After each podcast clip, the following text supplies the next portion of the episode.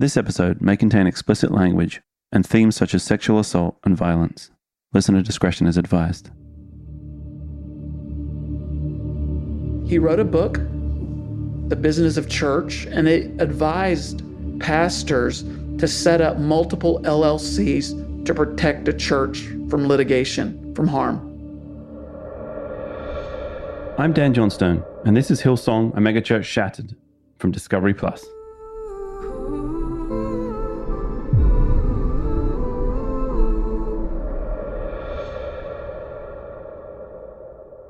On March 19th, 2022, the day after the news about Brian Houston's inappropriate conduct involving a church staffer and conference attendee was leaked to the press, Hillsong's interim global senior pastor Phil Dooley held a service titled Grace, Truth, and a Hope Filled Future. The service was live streamed to Hillsong's 568,000 YouTube subscribers, and it seemed to mark an important moment for Hillsong the turning of a new leaf, an effort of honesty, and a promise to a hurt and confused congregation. I want to say we are sorry for anyone who has been a victim of any form of uh, harassment. Uh, where you've been hurt, we pray for healing, uh, strength, and courage to move forward in your life. We're a church community uh, that desires that everyone who comes through our doors at any one of our locations will feel safe. We understand that there are things that do need to change in order for our church um, to be led well and to move forward. And we're not afraid to acknowledge that.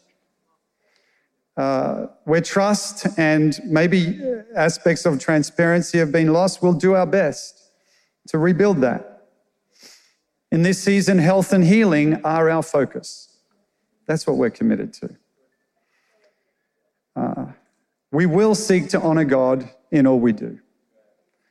Uh, we, are going to honor God. Um, and there's pressure from every side and voices and people saying this and that, but we've got to honor God. We love and we will lead his people to the best of our ability. The question is now will Hillsong make good on this promise of change and rebuilding transparency? Are they even capable of it? And do they really want it? What is the best of their ability? These are difficult questions to answer. In many ways, only time will tell. But I could look for clues, and I thought we might find some looking into the key decision makers of Hillsong, the Global Senior Board. But first, I arranged a meeting with Barry Bowen, a religious fraud investigator with the Trinity Foundation. Barry has researched Hillsong's business structure in the US, using limited liability companies for property holdings and church ownership rather than traditional incorporated nonprofits, a practice that, according to Barry, can lead to problems. I know that you had said um, you had done a, a, bit more research on the, the LLCs. And I guess just like from the top, explain to us or explain to me and everybody listening um, what is the what is the red flag of of an, of churches having all these LLCs? It's becoming more common for churches to use limited liability companies, and people that attend the church are not necessarily considered a member of the LLC. They don't have voting rights in the business of the church. In a traditional church, the church that I grew up in, we would have business meetings once a month. Um, the church attendees, the church members, they could look at where the money was going each month. They could vote to approve a budget. We would not have that with Hillsong. The the people that attend would not have any say over the um, the way the money's spent. Instead, the board of directors would make that decision, or the manager um, of the church would make that decision. According to Barry, not only does setting up churches as LLCs completely remove any decision making power from the congregation and limit transparency, but it can also often lead to an autocratic power structure.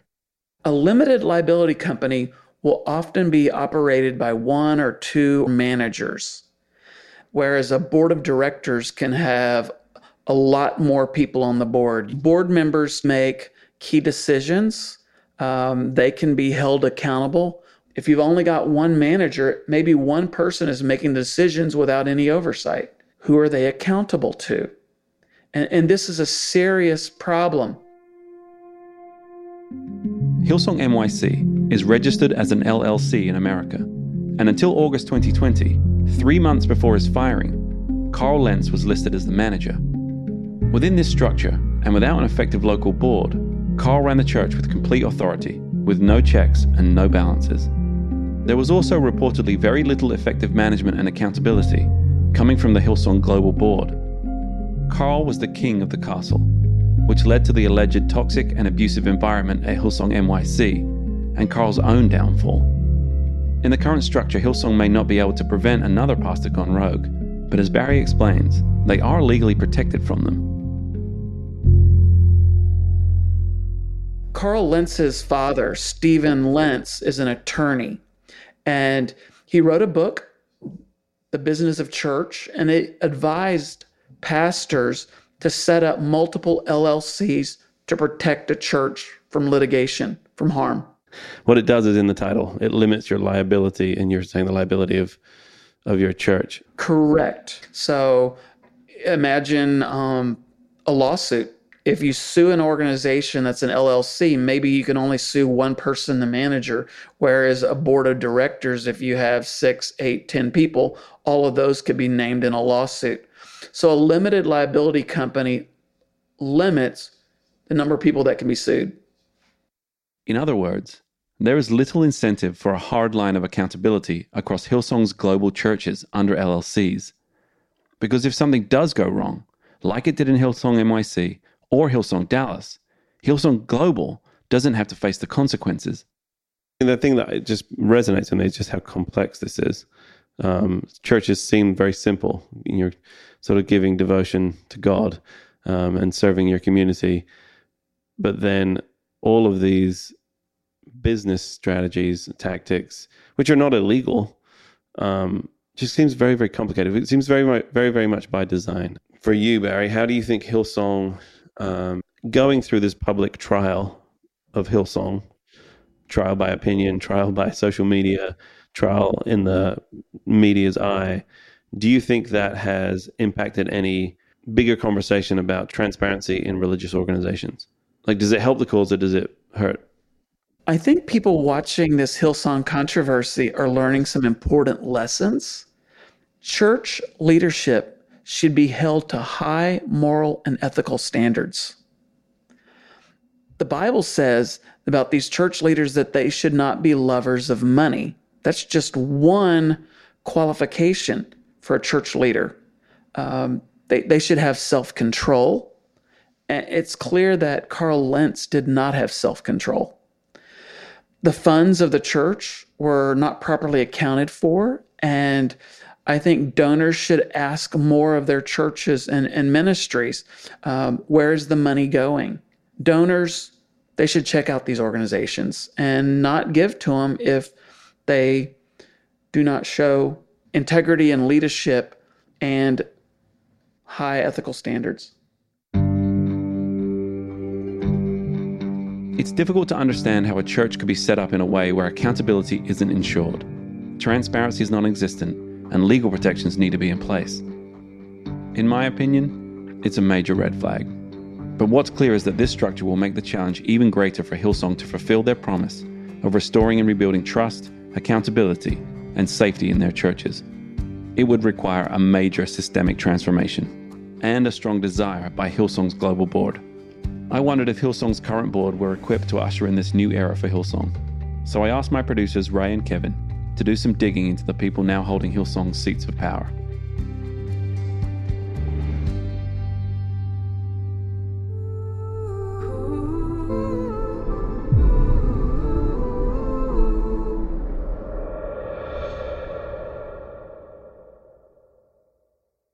So what do we got, guys? Well, you know, many of these board members, there's very, very little pastoral experience among all of them. Right. Um, for example, George Aghajanian, you know, that's a name we we recognize as being the general manager um, and director of, of Hillsong Church Australia. No pastoral experience whatsoever. He's been in the church for for decades. The Guardian called him the man behind Houston's throne. He's the hand of the king. yeah. He totally is. He was called into the Royal Commission into child sexual abuse in Australia, uh, same time as Brian Houston was, because uh, he was very much involved in the handling of Frank Houston, uh, along with Brian Houston. I have his testimony from that uh, in front of me right now, and it says that he was the one that told Brian for the first time about Frank. Wow. I have to assume that George Aghajanian, as the general manager, as you know, the guy behind Brian Houston's throne, he is very much a part of how Hillsong handles every scandal that that hits them. And you're saying his his background is purely in business? Yes. Among the sitting Hillsong board of nine, most are career businessmen. Dr. Stephen Crouch, the chairman of the board, is an accountant. Russell Dackra is the founder of an automotive franchising firm. Philip Denton is a property developer. And Nabi Saleh is the former CEO of Gloria Jean's Coffee, a massive chain he sold in 2014 for $163 million. Hillsong's website proudly details their experience with business management, strategy and structure, risk and assurance, property development acquisition, and automotive franchising. Just three of them, Phil Dooley, Tolu Badders, and Gary Clark, are actually pastors. But even looking at the pastors, you find reason to doubt their ability to shepherd a congregation of tens of thousands into a brighter and safer future. Gary Clark is a Hillsong global pastor. Just in 2020, he was called out and was forced to apologize. Brian Houston, you know, put out this statement about it because he he was asked about the George Floyd situation in America. And while he was preaching at the pulpit, he said, quote, it's a race issue, yes. For me, I don't live in the United States. For me to be railing as a pastor about something that's going on in another country, I'm not really sure that's going to help anyone. And that's insane because if you don't give an opinion about extrajudicial killing of, you know, in a racist way, you know what? That's an opinion. Right. Right. And it's interesting because he calls it, he says it's a race issue and it's not one I need to talk about because it's not my country. Like ra- race and murder does not have a border. Oh my God. Thank you. To not have an opinion on it because you are in another country is a little bit insane to me. After the backlash, Gary Clark ended up issuing an apology and hosting a live stream conversation, speaking with black men from the Hillsong London congregation who shared their own experiences with racism. He had to clean up his own mess. But Gary is not the only sitting board member to face backlash after a public outcry.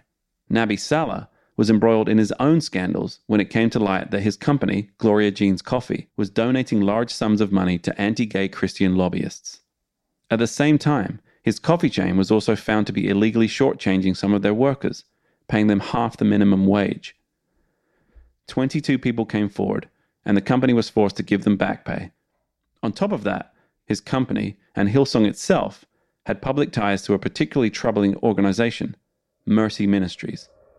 They were hugely tied to Mercy Ministries. They marked themselves as a place for people to come and get mental health therapy and get treatment. And instead, they were performing exorcisms for things like anorexia and doing horrible things to very vulnerable people. They took government money from these people, even though they promised to be free as a service. Um, they took unemployment checks. They made over a million dollars in a single year. Yeah. Mercy Ministries had very close ties to Hillsong, very close ties to Gloria Jeans, which was owned by Nabi Saleh. And I mean, Stephen Crouch is now the chairman of the board of Hillsong Global. And this is the guy who was the accountant of Mercy Ministries, which allegedly was using exorcisms to treat patients um, but also found to be deceiving and misleading patients uh, into collecting government money from them. Yeah, I'm just counting here. I have the ACCC press release from when they were punishing Mercy Ministries. Um, and Stephen Crouch was one of seven people held specifically financially responsible. Both Nabi Saleh and Stephen Crouch have been tied to some damaging and in some cases illegal conduct. And still, somehow, both have remained on the Hillsong board for years in positions of power that impact the lives of over 150,000 congregants and staff globally. We are not trying to imply or allege that any one of these people are individually and directly responsible for these things. However, when you look at, at what has been exposed about Hillsong Church, and and that that includes financial improprieties and misconduct and personal misconduct, whether abuse of volunteerism or sexual abuse or, or various things. And then you look at some of the conduct by Hillsong board members in their own endeavors, you know, and you see a direct correlation between the two. Regardless of the history, um, the tenets of capitalism being applied to the tenets of Christianism is problematic at best. By having so many business people on your board, what it suggests to me is that if you have a lot of business people, you have a lot of money. For one, you need people who know what to do with money. Um, and generally, what you do with money when it's coming in in such large amounts is protect it and make more of it. There's also the idea that you also know how to sell things. So I feel like going back to like Carl Lentz's dad and sort of the business of church, and then you have Brian's book about how to make more money. I feel like you stack your board with people that understand finance management and ultimately protection of both those things. Yeah. Which is strange for a church. It is. Yeah, it exposes the bottom line. It seems as if they are putting profit over prayers. Yeah. That's right. At the time, after learning of all this, I considered the answer to the question to be a resounding no. And maybe the collective Hillsong leadership thought so too, because just weeks after recording this conversation, Phil Dooley and Stephen Crouch made a shocking announcement to the Hillsong congregation. As a result of a board review conducted by an external agency, George Aghajanian, Nabi Saleh, Gary Clark, and Phil Denton will be transitioned off the Hillsong Global Board. The announcement left many shocked. Like the Brian Houston departure, it signaled a truly significant and tangible change in Hillsong's leadership. It severed ties with the most publicly problematic figures at the helm. It stood down the old guard. Hillsong leadership then announced plans to reseat the board with five new members for a total of 10 that would reflect the diversity in the church and include 40% women. Looking on, I thought, I'll believe it when I see it. I wondered what it must be like for the remaining board members left to deal with the damage done and the shattered image of an evangelical empire. And then, shortly after this announcement, I got a message from Delali. She'd met up with one of the remaining board members the night before and wanted to tell me all about it. This person and I have been what I would consider friends for a decade. I just felt like I wanted to catch up with them because I know that they're still actively part of Hillsong. They're actively like in the machine room trying to steer the ship. That's it. They're actively trying to steer the ship somewhere. Are they sort of horrified, mortified, just more incentivized to try and create change, try and salvage that good from the bad? I left the conversation feeling like they weren't there to necessarily defend Hillsong as a brand, as a name. And so then I asked them, I was just like, so then why are you still here? Like, why are you still part of this? Why are you still trying to steer the ship when it's actively sinking, in my opinion? Um, and there was a sense of they wanted to see with all the changes if it was really face value or if it's really like, okay, we might have bombed royally. Something went wrong. How do we find what went wrong and how do we uproot it? See, in your opinion, they are staying around to to see if the change is positive and they can be there to help usher in that change, or they are sort of saying, "I was a part of it for a long time now, and I feel a responsibility towards it."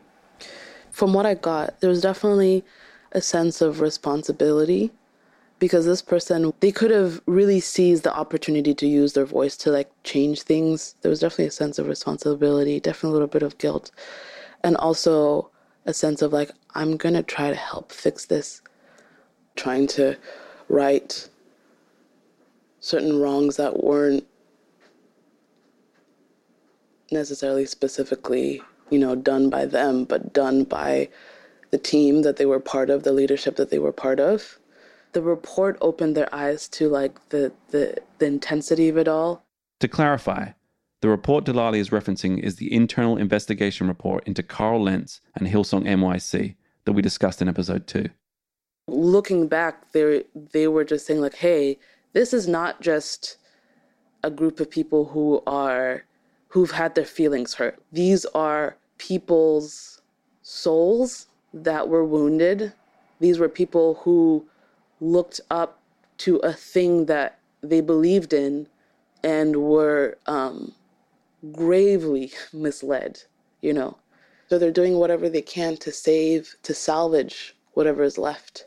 It just seems like, just like everybody else who has been part of Hillsong, who has left, they're just trying to figure it out. If there's any kind of frustration, is either that like because they thought that their voice holds weight and it doesn't, this person specifically, and they're they're trying to figure it out within the role of, um, you know, in the global leadership. Since this has all come down, what how do they describe Hillsong today? I mean, yeah, there are definitely some practical changes that are happening, like getting rid of the green rooms and, you know, pastors sticking around after service or whatever. But at the end of the day, the congregation is dwindling. So I'm like, and the volunteers are dwindling. So I don't know which one comes first. Is it they're getting re- rid of the green rooms because nobody's out there to volunteer? You know what I mean? Like, are they sticking around because like that's the only thing that they have to do because because there's so f- few people left? Um, and it's it's almost like it's too little, too late. I can say, to be honest, I can say that most people are not trying to go back to Hillsong. They're not going to be like, oh, they got rid of the VIP seating. Let's go back. That's a real change. Like, who fucking cares, you know? Well, here's a question. Since we have started this project, you have met with two senior people at Hillsong mm-hmm. who are your friends and were part of it when you were there. How do you compare their two responses to how things are happening, just in terms of how they are processing the information while still being an active member Yeah. and leader? yeah, leaders. Leaders. From what I sensed from both of them, um, it's like I'm going to give this X amount of time. Um, I don't know if the X amount of time is months. I don't know if it's going to be years or whatever. But I feel like if they don't see genuine active change, then that chapter of their life will probably end. Right. Yeah, they they feel a sense of duty and responsibility to give it the best shot to make it what they wanted it to be. And if that doesn't happen, then they are comfortable in their conscience that they tried. Yeah, I hope they have set a reasonable boundary of that if it is not achieved then they get out. I hope there is mm-hmm. change. I don't know if there's going to be. I, in my opinion, Hillsong as an organization, as a entity that presented itself as a church, I don't think it's possible at this point for it to like produce genuine change. And the reason why it goes back to our initial conversation about, you know, the analogy of like a tree and the root, I think the root is rotten. And I don't think anybody can really save the root. Even people with the best intentions. I think the tree needs to be burned to the ground. And we we need to just grow something new with what we have. Cultivate something new with what we have. Ever since I decided to no longer be part of Hillsong, like even just listening to the music that I was so enamored with, the music that I sang the lyrics to, like I repeated like so many times, thousands of times, even that stuff is quite triggering for me. That was a time back then. That was a time when I was singing these words. I was part of something that I believed was good, but actually wasn't good. And I was, I got deeply wounded. We, we all got deeply wounded. And now we're seeking and we're finding healing. We're finding a new life outside of Hillsong. I was part of something that I believed was good, but actually wasn't good. And I was, I got deeply wounded. We, we all got deeply wounded. And now we're seeking and we're finding healing, we're finding a new life outside of Hillsong.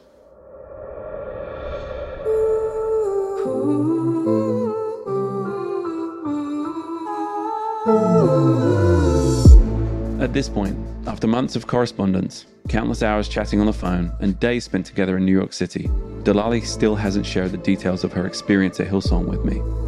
I wasn't sure if it was out of embarrassment, or the pain of reliving the details, or even that she felt a need to protect people involved, even if they hurt her. But after her meeting with a Hillsong board member, I felt a sense of finality in her voice, an assurance that this was all coming to an end.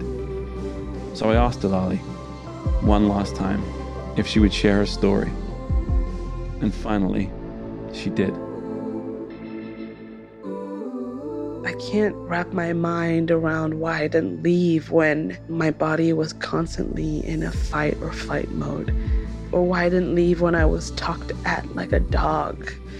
It took us years to realize that that idea of home at Hillsong was an illusion.